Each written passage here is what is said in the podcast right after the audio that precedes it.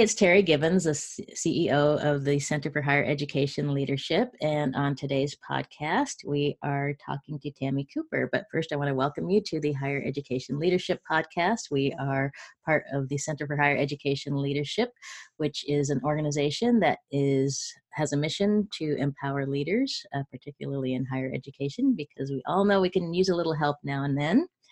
And as I said, today we are talking with Tammy Cooper, who's one of our contributors for our newsletter, Higher Ed Connects. And you can find that newsletter at www.higheredconnects.com.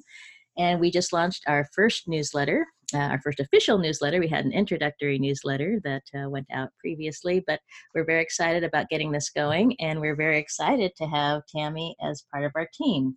She is currently an associate dean in the School of Business at North Central University, where she is the strategic planning, she works on, sorry, strategic planning and initiatives, professional accreditation, and oversees curriculum and assessment.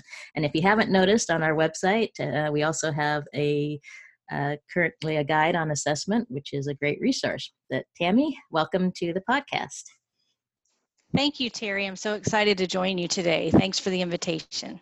Yeah, this has been really great getting to know you over time, but I wanted to check in and find out a little bit more about uh, what you had to say in your article on uh, the transition to higher ed leadership. So, um, first of all, can you tell me what was your first administrative position and what were some of your considerations in taking it on? Sure. So my my very first administrative position uh, was to step into an assistant dean of learning and student success role, and and so that first role really um, I was given the opportunity to work in academic success center on freshman retention, on freshman orientation programming. Um, and so it was really exciting entry into an administrative role with really you know students who were new to being students as well. So i look back at the parallels of of the student group that i was serving and they were new to what they were doing and so was i. So um, it was an exciting time for me and, and some of the considerations that i thought about in taking on that role was you know what what was i most passionate about? Um, and that's really important to me and it was important when i considered taking on this first role because you know most of us enter into higher ed if not all of us in in a mm-hmm. discipline you know we're we're coming to excited about the teaching and learning process and engaging with students and, and we're excited about the discipline that that we're teaching in and and for me that was management and so i thought about you know do do i want to stay teaching because i like my discipline of management or you know do i want to try this this new role and and for me i really saw it as a way for me to um, kind of put my discipline in action if you will uh, mm-hmm. uh, so coming yeah. from management you know i was able to begin um, working administratively and putting some of those theories and, and ideas and and concepts into action um, and I also thought about, you know, I really like impacting students, and, and this would give me the opportunity to impact students across discipline, expand who I worked with, and also develop new skills. So those were the main things that I considered as I made that transition. That's interesting. Now I'm curious, you know, one of the things I had to take into consideration when I went into administration was, you know, the kind of the time it would take and and how that might impact my, you know, potential research opportunities and so on. So I'm curious if you had some of those considerations as well. You know, when I started as a faculty member, I, I was at a, a teaching institution and we didn't have heavy research requirements. So for me, um, I focused more on do I want to leave teaching and in my discipline. Um, so yeah, a little bit different for me, but but I'm I more had to make the decision as to did I want to leave teaching or not. Yeah, I think that's a big consideration because I know that in, in, most of my administrative roles, you know, it's been either when I've tried to teach, it's been hard because you just feel pulled in different directions, and then um, you know, otherwise you just you have to give up the teaching, and that's that's a big decision to make when you're you know this has been you know something you've been working towards you know throughout your career but um, in any case um, I'm curious, you know, one of the things that I talk often about is the people who mentored me along the way. And I'm just curious um, if you had any mentors who helped you or any particular role models that, that you uh, had to help you as you made the transition. I did, and, and I agree with with you. I, I think that that's that's really important, um, and I don't think that I knew how important it was uh, until I was making this transition. I had a mentor at at my institution at the time who really provided opportunities for me to participate in university wide initiatives while I was still a faculty member. And this was really invaluable because it gave me a chance to kind of test drive what administration might be like before actually taking on a full-time role. Um, and and so i think from an initial standpoint having that person in my life that that was willing to give me a chance to to try things out on a project basis um, for administration really helped me also make my decision that yes, I really enjoyed this and that's what I wanted to do. And then I met a more experienced administrator from another university at a leadership conference. And we remain friends even still today. And that was, you know, over eight years ago. Mm-hmm. Um, and I really returned to her countless times for technical advice on things as I was starting out, like accreditation. She was in my same region and in assessment um, you know to to help me through technical questions but also just to be a, be a friendly ear that i could i could talk through tough situations with um, to seek her counsel really on how to navigate difficult situations and really often she provided me with additional ways of viewing my situation that helped me make more effective choices you know she had been in my role um, and she really embodies uh, things that I really value. Um, she has a deep commitment to what she does, strength, humor, and confidence. And sometimes you just need to share something and, and have someone laugh with you um, and just let you know you're okay, that it's okay to have a difficult task, have a difficult day, have a difficult situation.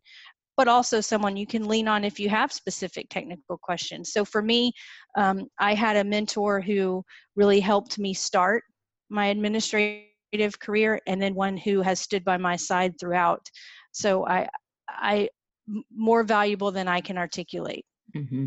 yeah i agree completely. I have several mentors who i stay in contact with you know, to this day who were there for me when i was at the university of texas early in my career. And i have to say that you know those are some of the people who really are uh, you know, I, like you said, I, I lean on them when I have difficult issues to deal with or just need to talk and so i think you know the importance of mentors can't be overstated and actually that's something we're going to be doing on our website is um, providing opportunities for our subscribers to have access to people who've been in uh, higher ed administration for a long time and are good advisors and um, yeah, I think we're going to end up setting it up kind of like an office hours type of situation. Because I know one of my frustrations, even when I had mentors, is often they were too busy and I, I wasn't sure when I could, you know, contact them and so on. So this way, you know, there's uh, you, know it's clear when somebody's available and and when you can reach out to them and and so i think this is going to be a really good uh, resource from our website but um, in any case, yeah, I, I, think the the role of mentors um, can't be overstated, like I said. But I think that we also need to um, make sure that we're providing more opportunities, particularly for women and uh, people from ethnic and racial minority backgrounds, because you know we need to get more of these people into these types of leadership positions. Absolutely, and and I think you know the the mentor model that you're describing. Um, I know for me, I would have loved to have had uh, a way to contact someone um, or an established time that I could tap into someone's expertise. You know, there, there's just no playbook for many of the um, things that we encounter in new administrative roles, um, and oftentimes they're unique to our institution at the time. And so, what a great what a great um, tool and resource to be able to connect with a mentor um, who has experience in areas that you may be struggling with. So, so I can't I can't say enough um, how valuable I think that resource will be. Yeah, I I think it's really really critical for uh, people who are you know dealing with this, especially early in their administrative career. But um, okay, so this is a, very typical question, but you know we, we, we have to ask it. Is which were what were some of the biggest challenges you faced both personally and professionally um, I know that I, I, I could talk for hours probably about some of my biggest challenges, but pick a couple that you think um, would be illustrative of how you've managed to to be successful uh, in your academic career. Sure. So I think you know personally for me, uh, when I first made the transition, um, I really carried a lot of my insecurities home, mm-hmm. um, and I dwelled on them at home and in the evening when I got home and on the weekends. And I began to um, take up my personal time trying to fill things that I thought I was inadequate in in my administrative role. Mm-hmm. And so I I had this initial struggle, uh, and I look back now and I, I kind of think of it as this get up to speed mentality. Um, and, and, you know, I still struggle even now with when to cut work off. Mm-hmm. Um, but back then, as a new administrator, I really felt um, the strong need to get up to speed as quickly as possible. And so I struggled a bit personally with just time, but also as a person. Um, I wasn't used to feeling insecure about my work um, and so that was a new a new hurdle for me was to to really recognize that I had some insecure feelings um, about what I was doing, um, and so that that was really um, a big challenge for me. And I would almost describe it as a bit of an imposter syndrome that I went yes. through, mm-hmm. Um, because and it it lasted for a while. And it, it, took a long time of working on relationships which is why communication and relationship building is is really something that um, I think is key in administrative roles because as I began to do that um, and do it more frequently and with different people and to begin to face things head on, I think those hurdles became fewer for me. Um, but you know, with no playbook and no way to start with experience in many cases, it's really a professional challenge, but it it spills over into a personal challenge, or it did for me. Yeah.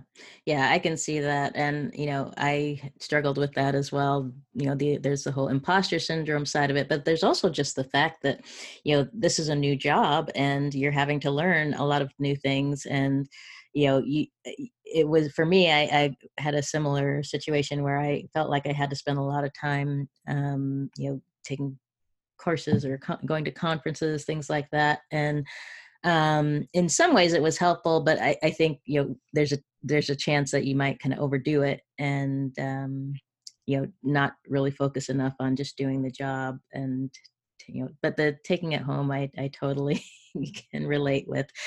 Um, I did that way too much, especially early in my administrative career, and, and luckily in more recent years, especially since I have two uh, two boys, um, that I've been able to kind of keep a separate space between work and um, you know home so I, I, really appreciate that component um, so i mean are there any other tips or, or thoughts you would add to um, i know that it's a really great article you wrote and i, I really appreciated the things you had to say in there um, about uh, that transition um, anything else you would like to add before we wrap up Sure. I think one thing that that is something I, I recognized later, and I wish I had I had thought about this early on, and that is that you know I think we have to approach these administrative roles in the way that we're most comfortable, um, and not try to mimic um, necessarily how others approach the role. Uh, and so I would I would you know challenge um, those moving into these new administrative roles to really think about the strengths they bring um, and so think about your strengths and and how you can leverage those to be effective in your administrative role and and not necessarily um, connect with the mentor to try and mimic their approach. Um, for me, I think that helped me overcome that that kind of imposter feeling or or feeling like I wasn't ready or equipped. I, I began to just leverage the things that I was better at and work on those things that I I felt were weaknesses for me. So so I, I, really would encourage anyone moving into an administrative role that that kind of feels like like they're um, not comfortable in their skin yet to think about that and, and leverage those strengths to their advantage. Yeah, that's really great advice because I know that I, and it's it to a certain extent for me, it was figuring out, you know, what were my strengths and, and how to best utilize those in the kinds of positions I was in. And I think that's just something that you know it takes time, but um, it's really uh, an important thing to keep in mind. And and also, you know, I would just add to that that um, you know relying on others for their advice. So, for example, staff and and you know faculty and and others, um, and you know really communicating and listening in on you know their advice and things they have to say because you know we often focus just on mentors but there's also people within your staff and um, you know on the faculty and and so on who can help you uh, figure out which uh, things to focus on how to set priorities.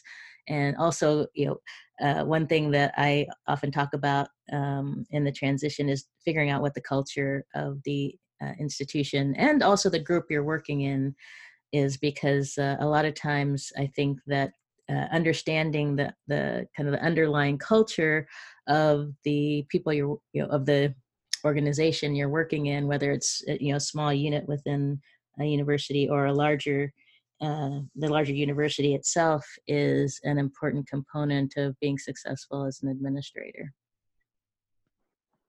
Absolutely. Yep. So, so on that note, I think we will wrap up here. This has been a really great conversation, and I have really enjoyed talking to you and getting your input. And I hope that uh, folks will go out and check out our newsletter and especially the recent articles. And until next time, thanks for joining us. Thank you.